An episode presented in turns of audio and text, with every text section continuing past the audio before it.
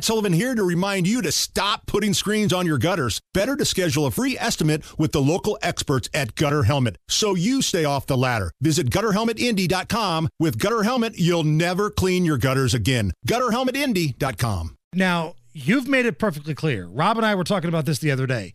You are a Nickelback fan, and you're not doing it to be funny or wacky. I love 'em, yeah. You celebrate the entire catalog of Nickelback. Just downloaded their latest uh, album on iTunes, which was on a big discount. uh, Nickelback, they are one of these people that feel like there's no such thing as bad publicity. So their lead singer, Chad Kroeger, he did an interview and he was crediting the haters, the people that always make these Nickelback jokes. He was giving them credit for keeping the band relevant. You know, all the detractors, all the haters, all the keyboard heroes, they have no idea how much they keep us in the press loop. It's hilarious. Those people that would love to see us go away, if they really want to see us go away, they would just shut up because all those bands that came out with us at the same time are all gone because nobody said anything about them. They've just all just sort of disappeared. We've really kind of spun this whole negative thing into a positive thing, and it's uh, here we are. Uh, okay. Do you buy that? Uh, the, the, the haters are fueling their success.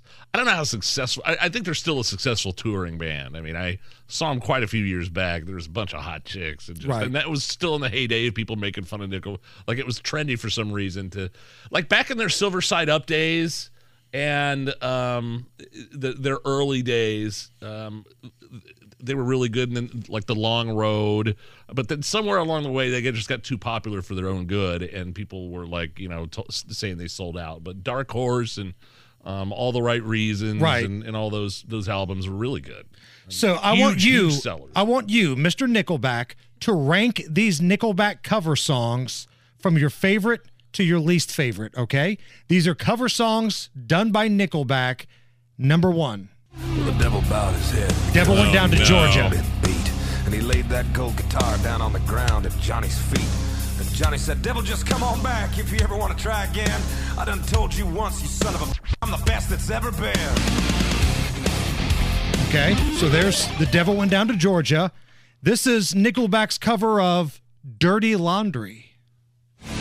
Can we film the operation? It's the head dead yet. And all the boys in the newsroom gotta run in. All right, what's next? Nickelback doing the classic ZZ Top hit Legs.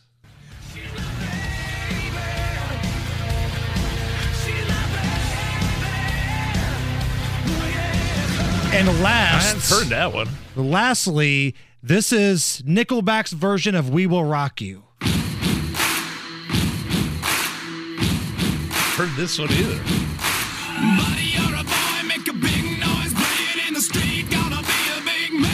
Which one's your favorite? Which one's your least?